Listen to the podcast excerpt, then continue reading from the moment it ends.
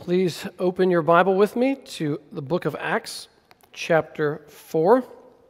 As you are turning there, you may remember over the last few weeks that the apostles Peter and John were, uh, by God's grace, they performed a miracle healing a man who was unable to walk for more than 40 years since he was born. Massive crowd gathers and they begin to preach the gospel. And if you remember, the crowd not only is attracted to the gospel, but at the same time, the Jewish leadership, the Sanhedrin, the Pharisees, Sadducees, high priest, are jealous. And so they bring the apostles in to speak to the Sanhedrin and to give an account of what happened. And they threaten them not to speak or teach anymore in the name of Jesus. So I want to just kind of remind ourselves of what we just saw last week, and I'll read today's passage as well. We will start here in verse 11 of chapter 4. So this is as Peter and John are giving their defense to the Jewish leadership, and we will read all the way down to verse 31. And this again is the word of the Lord, Acts 4:11. Peter speaking. This Jesus is the stone that was rejected by you, the builders, which has become the cornerstone. And there is salvation in no one else, for there is no other name under heaven given among men by which we must be saved. Now, when they saw the boldness of Peter and John, they perceived that they were uneducated common men, and they were astonished, and they recognized that they had been with Jesus. But seeing the man who was healed standing beside them, they had nothing op- to say in opposition. But when they had commanded them to leave the council, they conferred with one another, saying, What shall we do with these men? For that a notable sign has been performed through them is evident to all the inhabitants of Jerusalem, and we cannot deny it. But in order that it may spread no further among the people, let us warn them to speak no more to anyone in this name. So they called them and charged them not to speak or teach at all in the name of Jesus. But Peter and John answered them Whether it is right in the sight of God to listen to you rather than to God, you must judge. For we cannot but speak of what we have seen and heard. And when they had further threatened them, they let them go, finding no way to punish them because, the, because of the people, for all were praising God for what had happened. For the man on whom this sign of healing was performed was more than 40 years old. When they were released, they went to their friends and reported what the chief priests and the elders had said to them. And when they heard it, they lifted their voices together to God and said, Sovereign Lord, who made the heaven and the earth and the sea and everything in them, who through the mouth of our father David, your servant, said by the Holy Spirit, why did the nation, why did the Gentiles rage and the peoples plot in vain? The kings of the earth set themselves and the rulers were gathered together against the Lord and against his anointed, his Christ. For truly in this city there were gathered together against your holy servant Jesus, whom you anointed, both Herod and Pontius Pilate, along with the Gentiles and the peoples of Israel, to do whatever your hand and your plan had predestined to take place. And now look, Lord, upon their threats, and grant to your servants to continue to speak your word with all boldness, while you stretch out your hand to heal, and signs and wonders are performed through the name of your holy servant Jesus. And when they had prayed, the place in which they were gathered together was shaken and they were all filled with the Holy Spirit and continued to speak the word of God with boldness. Now, just before we really get into today's sermon, the, one of the primary themes of this passage and, and of this prayer is the sovereignty of God. And since we gave out at least 40 copies of this book, I don't know, some of you raise your hand if you remember this Grudem book. Did anybody get this copy maybe last year? So if you have this somewhere in your house, uh, I highly recommend, and we did have a Sunday school on this, I think, before COVID struck, but uh, if you turn to chapter 8, if you have a copy of this book, it's on God's providence. And over Thanksgiving break, if you would like to sit down and re- refresh, it really is a tremendous chapter. And so uh, Wayne Grudem lays out all the primary issues on this difficult topic, and he says what the Bible does say and what the Bible doesn't say, and what different people have said in church history, and he does a really fine job of explaining the whole topic. So I recommend highly reading the, the Providence chapter in there if you have a chance over the break. But today we're going to focus in on several aspects of God's sovereignty. So let me, let me just kind of get, get, our, get our mindset here with Peter and John.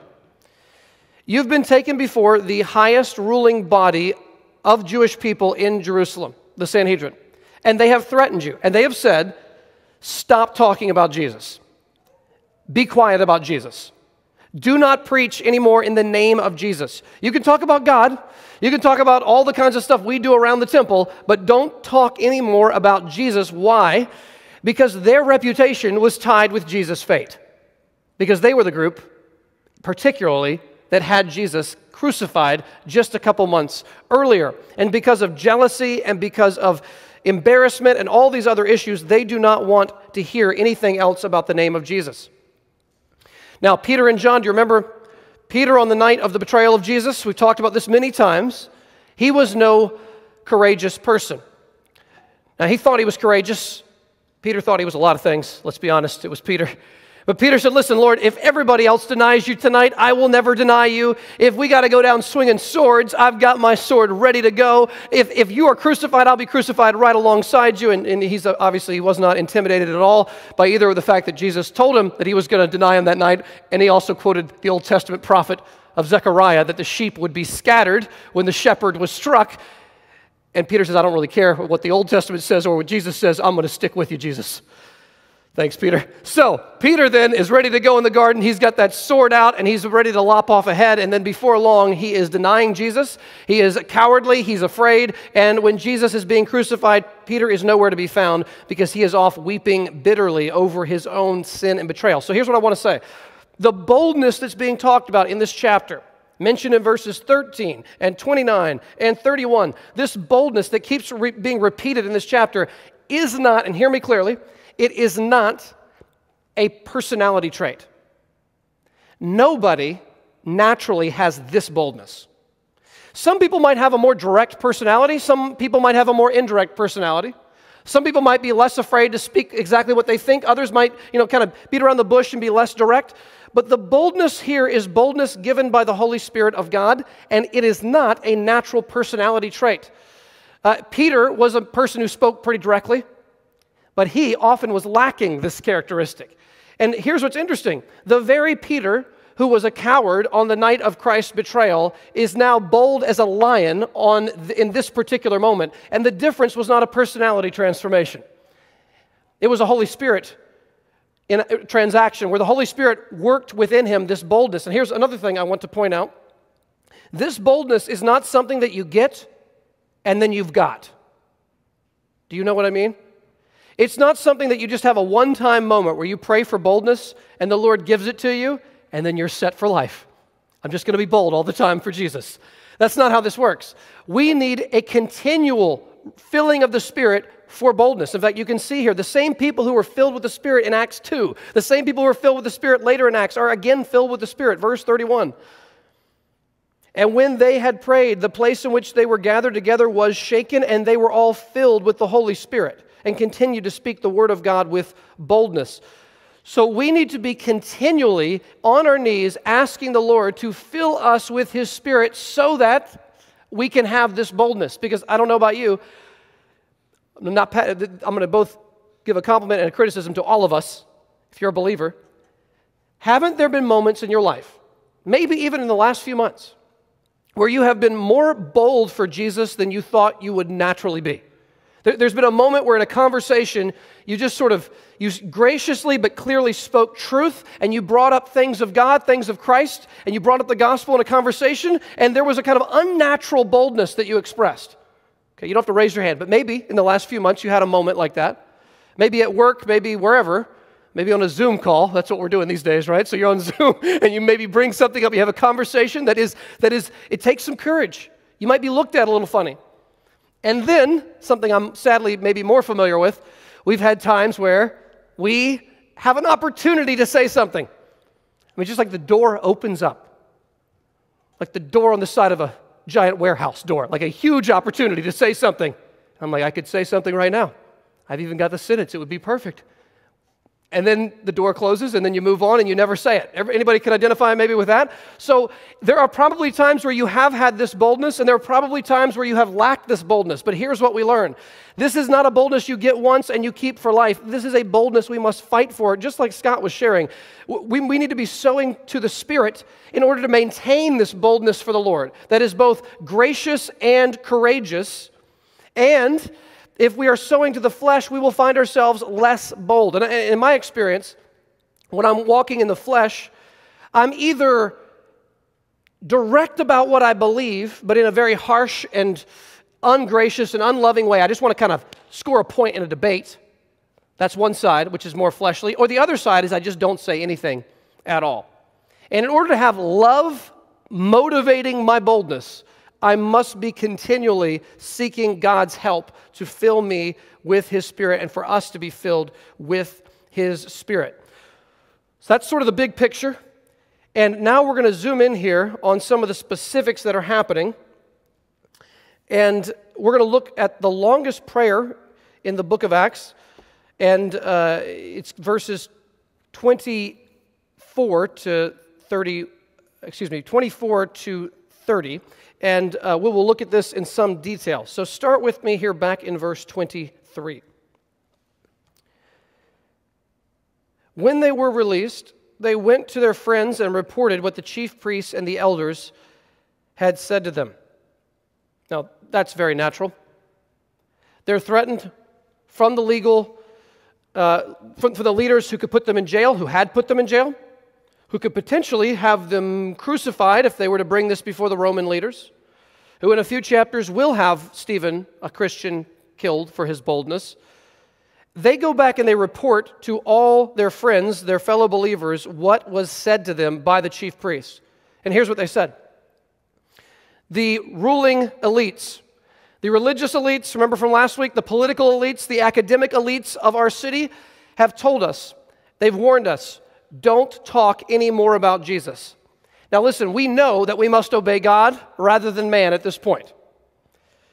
In a future sermon, we'll talk about obeying governing authorities. That, will come in later in chapter 5. But for, for right now, if the government asks you to disobey God, you cannot obey the government.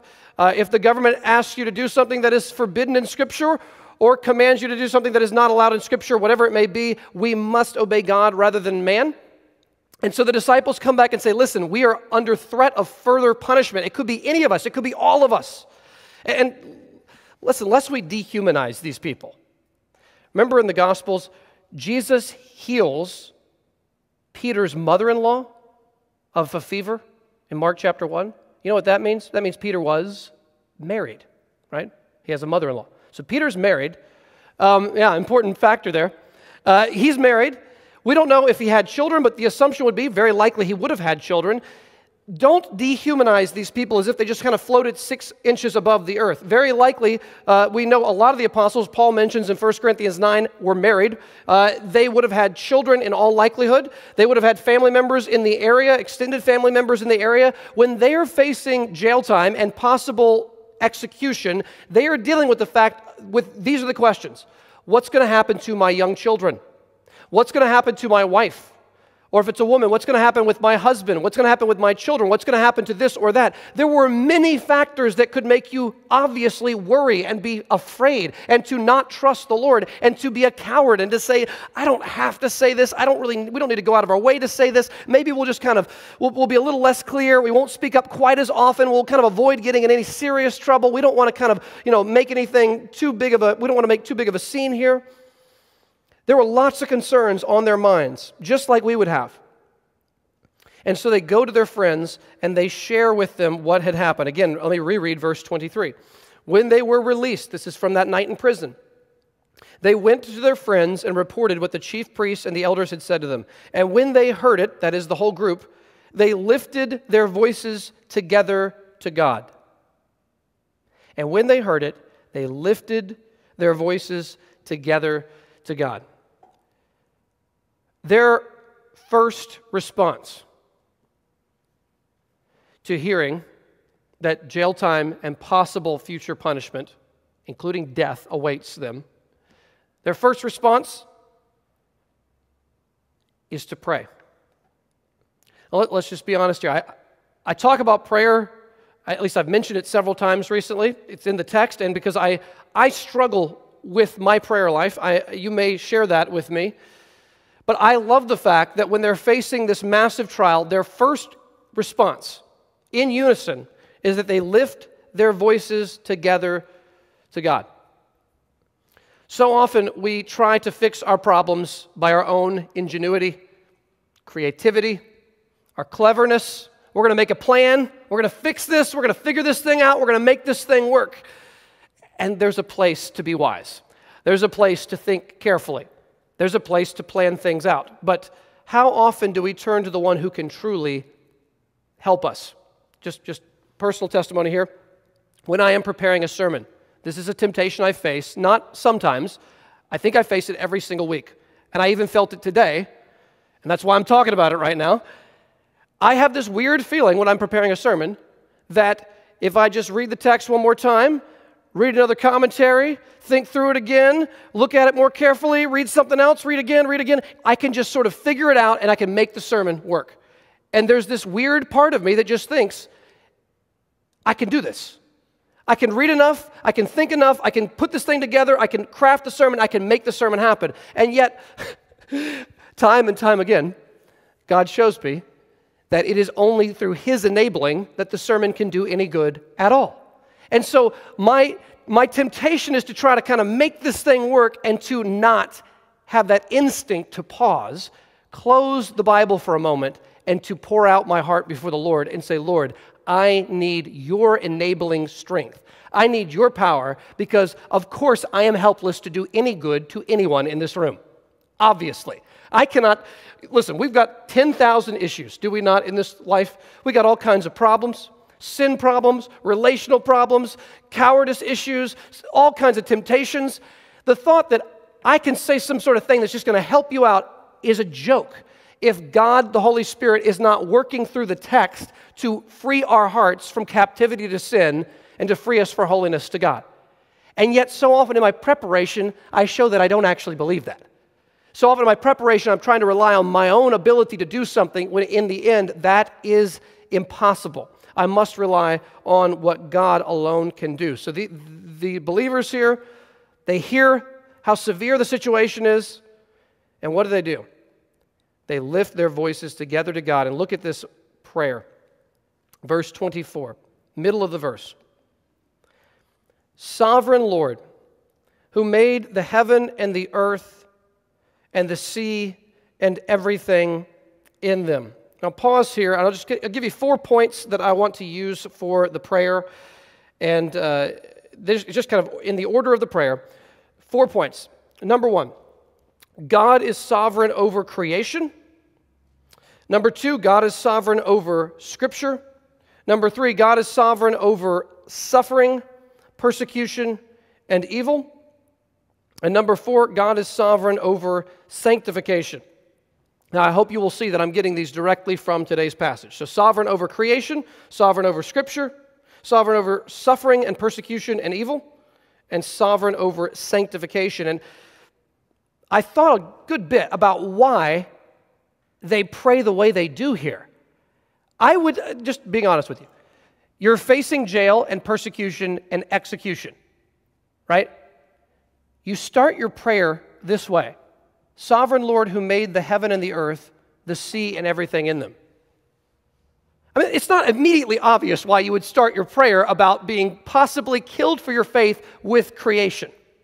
Like, who, they're about to put you in jail, and you start with a Genesis 1 prayer? Like, what, what's going on there? Well, they are, this whole prayer is emphasizing God is in control. He is sovereign. He is supreme. And so they say, listen, let's start with the basics. Why are we afraid of the Sanhedrin? God breathed the universe into existence. Every member of the Sanhedrin was created by God in God's image, and He's sovereign over all the world that He has made. He is sovereign over the heavens and the earth and the sea and everything in them. Maybe you uh, have, a, have an interest in, in space or NASA and things of that nature. I, I kind of do. There's a part of me, you know, I, I, I enjoy these things. So may, maybe you've been on the, the website with NASA with their Hubble telescope images, those famous images that have been out for, uh, I guess, more than 30 or 40 years now. Uh, Hubble's been sending in these images. And I recommend going on the website and just scrolling through the images that Hubble has sent us of the stars within our solar system, but then also the other galaxies beyond ours and read about them. Learn a little bit about them. There's just one little interesting thing that you may have heard of.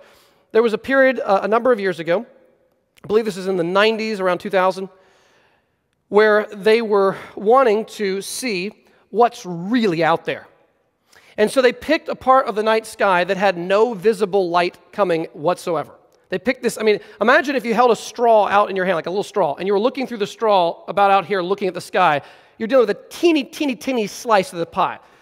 And they zoomed in on this spot in the sky that, as far as they could tell, was complete blackness. And they actually were wondering if this was going to be a waste of time and money because it was going to take, uh, I think it was like 140 hours of Hubble telescope time to try to take a careful image of this little tiny location in the sky. So they zoomed in, wondering if they were wasting their time. They're just going to get a black image back at the end of the day. And after 140 hours, I believe it was, the image comes back and it's become a famous image. Because in this tiny, tiny, tiny little spot in the dark sky, the image that came back contained over 3,000 specks of light. 3,000 in, in a, spot of otherwise complete darkness. And what they found was almost every single speck was a galaxy that had never be, before been seen before. 3,000 in this tiny little spot. And they did the calculations and to figure out how many galaxies. Well, then about 10 years, 15 years went by, and they did another one. Uh, and they, this time they had a better camera. They had, they had put a new camera inside Hubble, a, a, higher quality camera, and they, did, they found another spot in the night sky, and they found another pitch black spot. It was another part of the spa- space, and they zoomed in, and they took an image, and you can Google it and find it. It's a pretty breathtaking thing. In this one, they found, I think it was 9,000 galaxies in this tiny little spot of blackness. Now, I'm not going to do a science, I'm not going to, we're not going to go on on this for a long time, but just for a second. So, our solar system, you know, with our planets circling our star, the sun, uh, is pretty big. It's pretty big. When you go beyond our solar system, we are living in a galaxy, the Milky Way galaxy, which is about 100,000 light years across. 100,000 light years across. So if you're going over five, I think it's trillion, I'm going to get the number wrong. I won't even guess right now. The light year is a long ways. And if you, if you go 100,000 light years, uh, that's how you get from one side of our galaxy to the other. And then we discover that there are tens of billions of similar galaxies out there, many of whom have never been seen before until in the last few years, and some of whom, no doubt, we will never probably be able to see because of our vantage point. And there are hundreds of billions of stars in each of these galaxies, and these are absolutely astonishing in their size. There's a, a YouTube video that came out a few years ago, which uh, they, they took close up images of the nearest galaxy, Andromeda galaxy, which I think you can actually see in the night sky with your own eye barely. And they took an incredibly high quality image. I mean, this thing's, it's one of the largest images ever, I think, constructed. It's just, they put together tons of individual pictures. And the YouTube video takes this one huge image and it zooms in, it seems like forever, up until you can see all these stars like sand just scattered across the beach. And it moves across Andromeda and pulls out and then zooms out and shows you what a tiny little speck it is in our night sky. Now, why am I telling you this? Because when you and I face trials in life and we go to pray, we are talking to the one who made all that we see, all that we've ever discovered, and far beyond that. The maker of heaven and earth, you can have a time of prayer and fellowship with. When you are in trouble, you're talking to the one who breathed the stars into existence, and we're told in the scriptures, calls each one by name. That's who we're dealing with. So you must start with creation because God is sovereign over the world. Of course, He is. He made all of it, He owns all of it. It is His, and He's working every molecule in this universe for the good of his own people. And so, what is there to be afraid of when the maker of the moon and the sun and the planets and all the stars and galaxies is your heavenly Father? You say, I'm running out of strength. I can't do this anymore. Life is hard. Let me tell you something. You're right. You can't do this anymore. But the God of all strength and power can renew your strength. So go to Him. Go to Him exhausted. Go to Him weary. Go to Him in tears. Go to Him when you can't live out another day of your life because of stress or anxiety or depression or discouragement or loneliness or darkness and pour out your heart before the God of heaven. And the God of heaven does not sleep or slumber. He has not forgotten about you and your suffering and even the smallest details of your life. He keeps up with no less than the greatest galaxies in our universe. Go to him. So, number one, he is sovereign over creation. Number two, verse 25 and 26. So, the sovereign Lord, who, verse 25, who through the mouth of our father David, your servant, said by the Holy Spirit, Why do the Gentiles rage and the peoples plot in vain? The kings of the earth set themselves, and the rulers were gathered together against the Lord and against his anointed. Look carefully at verse 25. Let me read this first part again. So, the sovereign Lord, verse 25, who, through the mouth of our father David, your servant, said by the Holy Spirit. Ladies and gentlemen, that is a mouthful right there. So, the sovereign Lord, who through the mouth of David said by the Holy Spirit. There's a lot going on there. Okay, so, so get this. When the Old Testament speaks, God the Father is speaking through the human author by the Holy Spirit. You hear that? God the Father is speaking through the pen of the biblical writer, whoever he may be Moses, David, whoever, Isaiah, Jeremiah. God is speaking through the human author's pen by the Holy Spirit so that the words of Scripture are the very words of God. The God who, again, is holding the universe together right now. In Him, all things hold together, right? In Him, all things consist. He upholds all things by the word of His power. That God, He speaks presently, right now, through Scripture by the Spirit. So God is sovereign over what Scripture has written. It is His word, every bit of it. Now, number three, and this is the one we may spend the most time on sovereign over suffering, persecution, and evil. What, does that mean? God is sovereign over suffering, persecution, and evil. Well, let's, let's look here at verses 27 and 28. These two verses pack quite a punch here. A lot of theology going on in 27 and 28. For truly in this city, that's Jerusalem, there were gathered together against your holy servant Jesus, whom you anointed. He mentions four groups or individuals. Number one, both Herod, and number two, Pontius Pilate, along with number three, the Gentiles, and number four, the peoples of Israel, to do whatever your hand and your plan had predestined to take place. Now, first, this may, I, may, I may lose you here because I don't know how to explain this easily. But do you see how those four entities mentioned in verse 27 correspond with Psalm, the psalm that was quoted in verse 25 and 26? So, see if you can follow me here. Herod is mentioned in verse 27. Herod was a what? He was a, starts with a K, king. And do you see the kings mentioned in verse 26? The kings of the earth, that corresponds to Herod. Okay, next is Pontius Pilate. He was a ruler right? So Pilate corresponds with the ruler in verse 26. Next, you have the Gentiles. This is the easy one. It corresponds with Gentiles. That one that was really easy. Gentiles corresponds with Gentiles. That'd be the Roman soldiers. And finally, the peoples of Israel correspond to the peoples who plot against the Lord. So, do you see how the four groups mentioned in Psalm 2 are the four groups mentioned in Jerusalem at the time of Christ?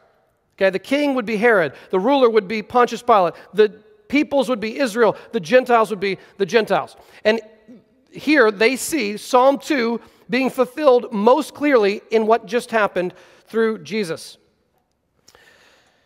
Okay, so what does Herod do to Jesus? Luke is the only gospel author that I can remember mentioning Herod. Uh, he says that uh, Herod was in Jerusalem for the feast, Passover. And so Pilate, trying to get Jesus off of his, uh, you know, he didn't want to have to deal with Jesus, Pilate sends Jesus to Herod. And it says Herod, in Luke's gospel, Herod held Jesus in contempt and mocked him, put the purple robe on him. And uh, we're told that uh, Herod basically wanted Jesus to do a magic trick. You know, give us one of your one of your miracles. Let's see you do something fancy. And Jesus didn't do anything, and he didn't say anything. So Herod put him in contempt and mocked him, and sent him back to Pilate. All right, number two, Pontius Pilate. Well, Pontius Pilate clearly was in an awkward position. He did not want Jesus to have to die because he knew he was innocent. But Pilate knew that if he had Jesus set free, the crowd would try to kill him or would turn against him. So, to save his own political career, which he later destroyed for other reasons, to save temporarily his own political career, he had an innocent man knowingly killed, which was Jesus himself. That was a horribly evil deed, and washing his hands with water did not wash away the stain of his sin. Number three, the Gentiles. What did they do? The Roman soldiers are the ones who mocked him. They clothed him in that robe. They struck him in the head with a reed, which is like a, a, a thick wooden cane and they said, Prophesy, who struck you? As they blindfolded him and struck him in the face, they spit on him. They whipped him. They nailed him to a cross. They hoisted him up in the air. And then later, after nailing him to the cross and watching him die and gambling over his clothing, they then pierced his side with a spear until blood and water poured out. That is reprehensible and evil, what the Gentile soldiers did to Jesus. And finally, number four, the peoples of Israel. I'm in verse 27. The peoples of Israel. They are the ones for whom the Messiah was sent originally. Romans 9, Paul says, from their own race, their own ethnicity was the Christ. And yet they, at least the majority, cried out, Give us Barabbas. And Pilate said, What should we do to Jesus? And they said, Let him be crucified. Crucify, crucify him.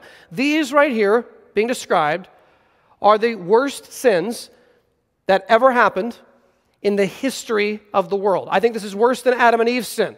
I mean, the murder of Jesus, I think is the worst thing that ever happened in history. And these are the four groups that played into that. And here's the shocking verse, verse 28. So he mentions all of that Herod, Pilate, the Gentiles, Israel. What did they do? Verse 28 to do whatever your hand and your plan had predestined to take place. When I say God is sovereign over suffering, persecution, and evil, I am getting that straight out of this verse. They did, I mean, we're talking about the worst thing that ever happened. They did whatever God's hand and God's plan had predestined to take place. Now, this is not the first time this has been mentioned in the book of Acts. In fact, every chapter so far has had these themes in it. So, just quickly, I won't spend a long time reviewing this. Look at cha- uh, chapter 1. Chapter 1, and just read a couple verses here. We'll start with Judas's betrayal. Look at chapter 1, verse 16.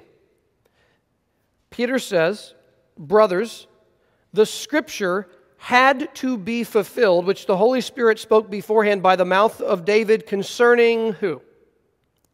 Judas, who became a guide to those who arrested Jesus, for he was numbered among us and was allotted his share in this ministry. So here, Peter is not letting Judas off the hook, but Peter says, uh, What Judas did, it had to be fulfilled because God had written about this in the Old Testament. It was planned by God in the Old Testament and scripted ahead of time. And yet Judas was accountable for all that he had done. A high view of God's sovereignty over evil. Now look at chapter 2, verse 23. Greg Rentz talked about this during his sermon a few weeks ago. 223. This Jesus, delivered up according to the definite plan and foreknowledge of God, you crucified and killed by the hands of lawless men. So there it is again. God planned the death of Jesus, and yet they carried it out by the hands of lawless men. So you have again God's sovereignty and human responsibility. Look at chapter 3. Again, it comes up. Look at 3 verses 14 and 15. This is the human responsibility aspect, 314. But you denied the holy and righteous one and asked for a murderer to be granted to you. And you killed the author of life, whom God raised from the dead. So, very clearly, they did it. It was, it was a choice that they made. But look at verse 18. But what God foretold by the mouth of all the prophets, that is, Christ would suffer, he thus fulfilled. Now, do you see it again? They made a choice to crucify Jesus, and it was the worst thing that ever happened. And yet, this was pre planned by God, and it was prophesied centuries in advance, and it must be fulfilled exactly as God had predicted. Now, again, chapter 4. Let me read it one more time, verses 27 and 28. For truly in this city there were gathered together against your holy servant Jesus, whom you anointed, both Herod and Pontius Pilate along with the Gentiles and the peoples of Israel, to do whatever your hand and your plan had predestined to take place. So here, here is um, something really, I think, significant to talk about here. First of all, people often say that the doctrine of predestination, you know, people ask, do you believe in the doctrine of predestination? You know, maybe you get asked this. I've been asked these kinds of questions a lot. Do you believe in the doctrine of predestination? And my answer is well, I didn't make the word up. Now, the word does come from the New Testament, okay, numerous times, and here is one of them. So, yes, if you're a Christian and you believe in the Bible, you, you, have got to believe in the doctrine of predestination because it, it's a word that comes from the Bible itself. Number two, people will ask, well, if it is true that God has predestined events that come to pass, in fact, all events that come to pass, that He's sovereign over all of human history, including these horrific moments like the death of Jesus, does that mean that we are not responsible or that we should not be doing evangelism? Like, if God is predestining what happens, then why should I even bother sharing my faith? Now, the funny thing about that is, what's this prayer about? It's about boldness for evangelism. What doctrine are they using to become bold for evangelism? The doctrine of predestination. So it is not believing that God is sovereign over human history does not hurt evangelism. It's the motivation. This whole prayer is about evangelism and it's all about God's sovereignty. It's saying, God, you control everything. You even control us. Please give us the boldness to carry out this mission. So, evangelism and sovereignty of God go hand in hand in this prayer. They are not enemies, they are friends. The one helps encourage us to do the other. The fact that God is sovereign is the reason why we pray. I, I do like to ask people, you know, if you believe God is totally sovereign, why do you pray? I want to say back, if you don't believe God is totally sovereign, why do you pray? Why would you ask the God who can't do things to do things he can't do? The reason why you pray is because God actually can do things. And so, God, who is the sovereign one, actually can give us boldness. That's why we ask him for it. If it was ultimately something that we could just sort of whip up on our own, then you'd pray to yourself for boldness right? But we ask God for it because God is the one who is ultimately going to be the one who gives that to us. Now, turn with me just for a moment in your Bible to the right to Ephesians chapter 1. Ephesians chapter 1. And I just want to spend a few minutes on a familiar passage that deals again with this topic. And it, the word predestined is used twice in this paragraph, in this little section. So I thought it would be a good place to look just for a moment. As you are turning there, I just want to read a brief uh, statement from the Heidelberg Catechism from, what, 400 years ago. It's a great short summary of what we call the providence of God or God's sovereignty over the world. Beautifully written. Here's what the Heidelberg Catechism says from several hundred years ago.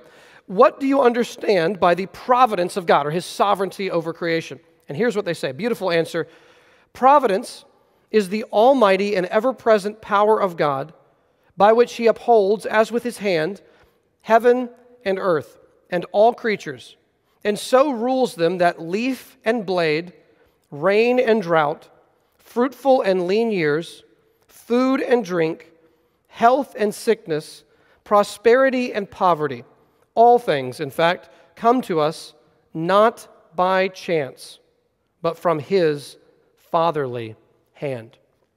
That right there should be an encouraging statement. So often, the fears in this life are about the unknown and what might happen next. And here's what we must know God is sovereign over our future, He's sovereign over the present and the past. and he works all things together for our good. God could not work all things together for our good unless he was sovereign over what how many things? All things. For God to work everything for your good, he'd have to be sovereign over everything, not just a few things, not just half the things, everything. And that should be a great comfort to us as believers that nothing, nothing will enter your life that did not come through God's loving fatherly filter. God always is in control of what comes into our life, whether it be pleasant or difficult times in our life. Look with me here at this paragraph, uh, Ephesians 1, verse 3.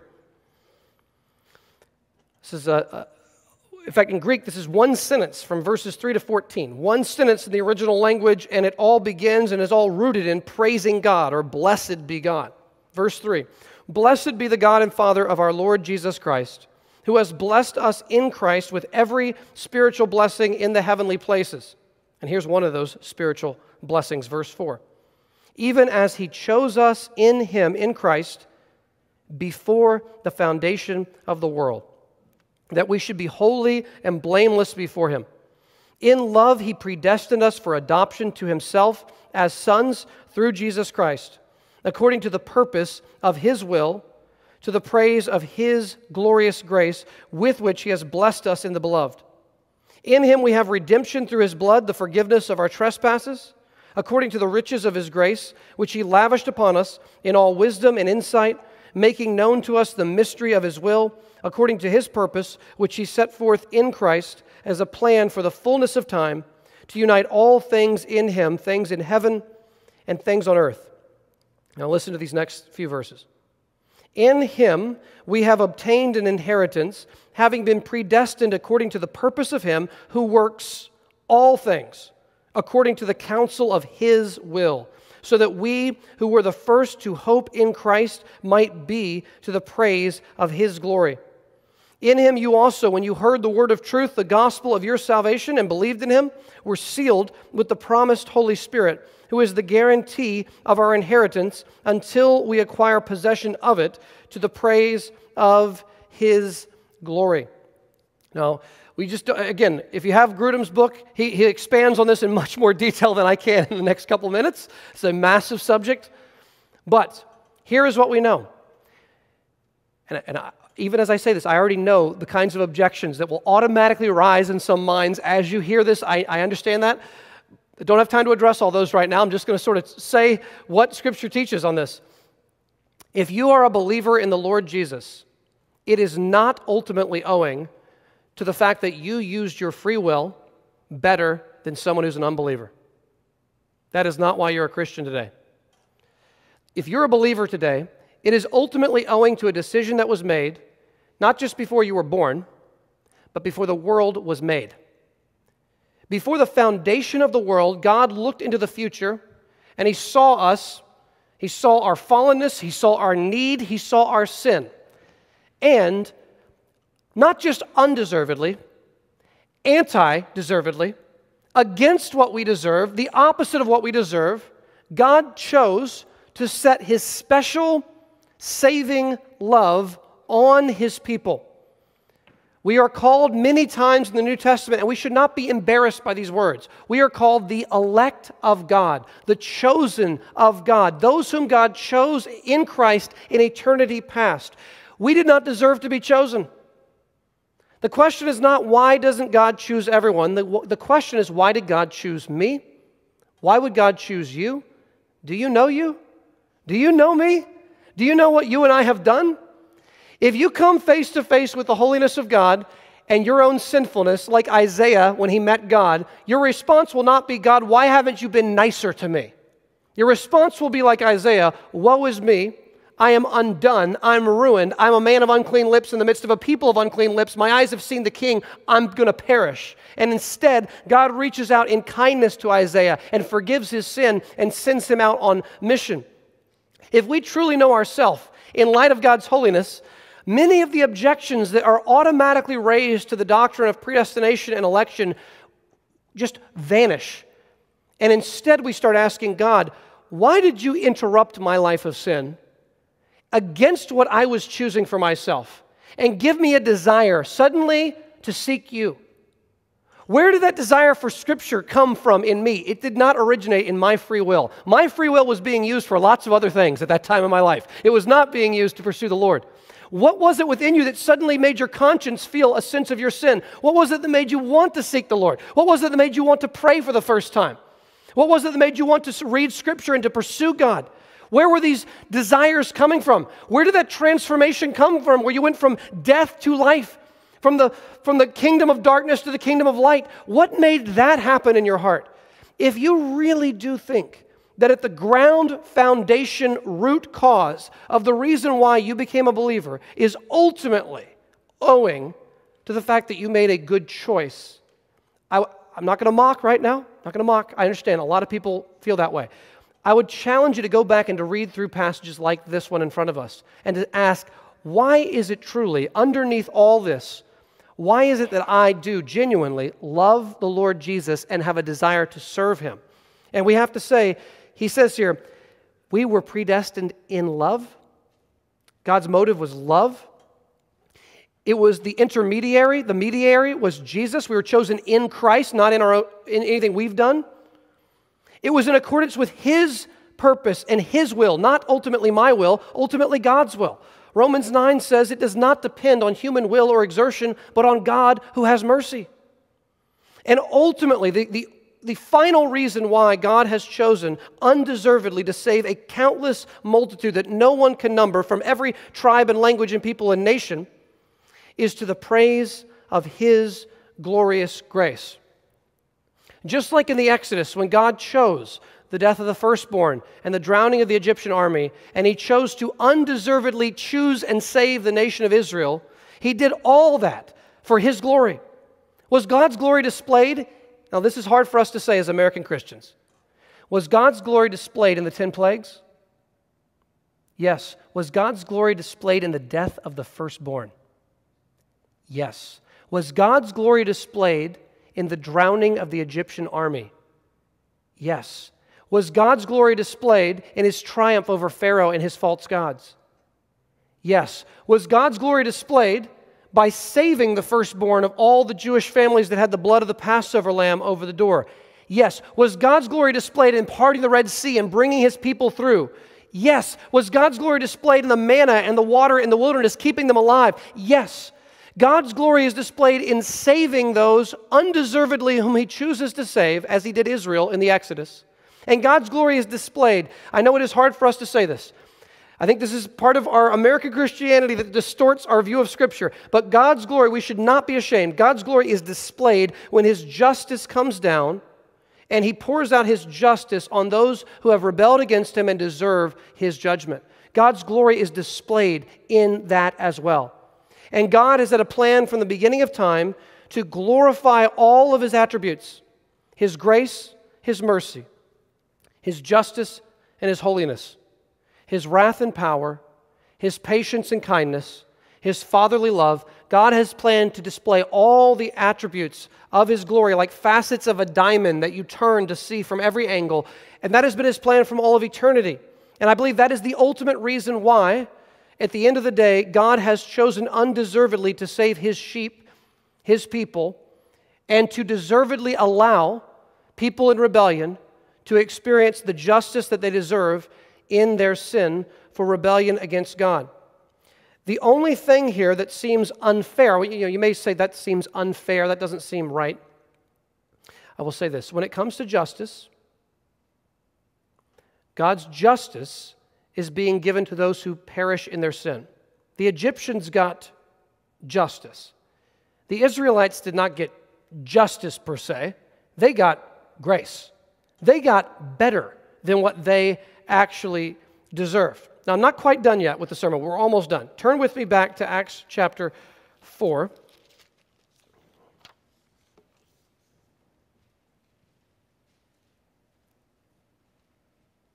How in the world can this be a comforting truth? Well, let me say this. This means that all the suffering in your life, think of Job, did God give Satan permission to do what he did to Job? Yes, so everything Satan did was under God's sovereign plan. Satan could do no more than God allowed Satan to do. So, suffering in our life, persecution, and evil itself, we must understand that God has a plan that incorporates all of that. Which means, how is this comforting? This means that when we go through unexpected suffering in our life, or chronic suffering, or when we go through real persecution, or evil is committed against us, those things are not good in and of themselves. No one is saying that. Those things are horrific. But we must know that God has a plan and that the things that come into our life, just like the persecution that went against Jesus and the apostles, whatever comes into our life happens according to God's hand and His plan and is predestined to take place for our good and for His glory. How does that create boldness? Well, if God is sovereign over everything, including suffering and your enemies, why are we afraid? If God has a plan, a good and wise plan for all your suffering, all your persecution, all the evil that comes into your life that's done against you, all that happens, if God has a plan for your good in that, we have the ability now to be the most bold and courageous people imaginable because God is in control. He's in control. And that's what the apostles needed to think about as they face persecution, prison, and for some of them soon, death. Okay, now my last point, number four, he's sovereign over sanctification. This does not mean that we get to be lazy. Look with me at verse 29. And now, Lord, look upon their threats and grant to your servants to continue to speak your word with all boldness. While you stretch out your hand to heal, and signs and wonders are performed through the name of your holy servant Jesus. And when they had prayed, the place in which they were gathered together was shaken, and they were all filled with the Holy Spirit, and they continued to speak the word of God with all boldness. I'm going to read 29 one more. And now, Lord, look upon their threats. Notice there, they aren't primarily praying what I would pray, which is a change in circumstances. Like, Lord, stop the persecution is not a, not a theme of, this, of the prayer. It's interesting. I don't think it's wrong to pray that persecution stop, but they say almost nothing about it. They just say, look upon it. That's all they say about the persecution. Lord, please look upon it, which means, Lord, do what you think is right, do what you think is fit. They don't plead for it to stop, they don't plead for it to keep going. They just say, Lord, look on our persecution, do what you think is fit. Then they say, here's their main request. Verse 29 and grant to your servants to continue to speak your word with all boldness. God, left to ourselves, we're going to be like Peter on the night of the betrayal. We're all going to be cowards. Lord, please grant to us. He's sovereign. For me to grow spiritually, the Lord must grant me the fruit of the Spirit. It's not the fruit of the flesh, what I can do. It's the fruit of the Spirit, what the Spirit does within us. Lord, please grant me to be bold. Grant me to be loving. Grant me to be joyful as I go about my life. And the Lord is gracious when we pray to respond to those prayers by blessing us with boldness and courage. So, a quick point of application as we close. This is Thanksgiving break. Not maybe all of you, but my guess is many of us will be around family and perhaps extended family this week. Some of you will be around unbelieving, beloved family members. Maybe a brother, a sister, a parent, a cousin, an uncle, an aunt, somebody, very likely you'll be in contact with in the coming days who is not a believer in Jesus. The goal is not to be over the top necessarily, but the goal is this pray, and let's be praying for each other, for courage. Pray for courage to, in the right way, at the right time, speak a word about our faith about the Lord, about what He's doing in our life, about how they're doing. A little bit of courage that we could bring up the things of the Lord when we are around perhaps a loved one whom perhaps is not at this moment seeming to be very open to their Christian faith. Let's have that on our minds. And, and, and also, 2020 has been an easy year for me, at least, sadly, I think, to my shame, to not be as focused on missions as I would like to be. I think I've been so narrowly focused this year because of just how strange of a year it's been. But let us also not forget the nations who need courageous people to go, and for us to help either go ourselves or to help send them. So let's be thinking about our neighbors, our friends, those in our family, and also about the nations, that the Lord would send workers for the fields that are ripe for harvest. Let's pray together.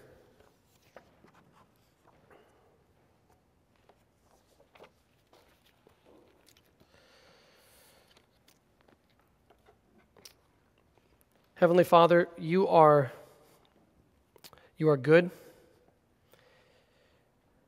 Right now, you know every detail of what's happening and are sovereign over all that is happening in the farthest reaches of even the known universe. It boggles our minds to think about how enormous and how grand it all is, and to think that you created it effortlessly. As Genesis 1 simply says, and he made the stars also. God, we know that you are unimaginably powerful and great, and we are weak and helpless. Help us to come to you with our need this week. Just like the disciples, coming a little bit perhaps scared or at least concerned that they might lose their courage, coming to you broken and humble and saying, Lord, left to myself, I can do nothing. And apart from you, I can do no good thing. God, would you work within us the will to work for your good pleasure, that you would be at work in our hearts as we go to see family and friends this week that perhaps we do not often see during the year. And God, help us to love them, help us to be interested in their lives, to ask them questions about how they are doing, but then also, Lord, give us courage at the right moment, using your dis- discernment that you give us. Help us to know when and to give us the courage how to raise up spiritual and eternal issues Help our conversations to be edifying, to be useful. Help us to love others well and to serve others gladly this week. And God, we pray for fruit. We pray for conversion. We pray for good news. Perhaps we'll even hear some stories in the coming weeks and months of things that have happened amongst families represented in this room. And God, please grant us boldness to continue to speak your word without fear. And we pray this in Jesus' name. Amen.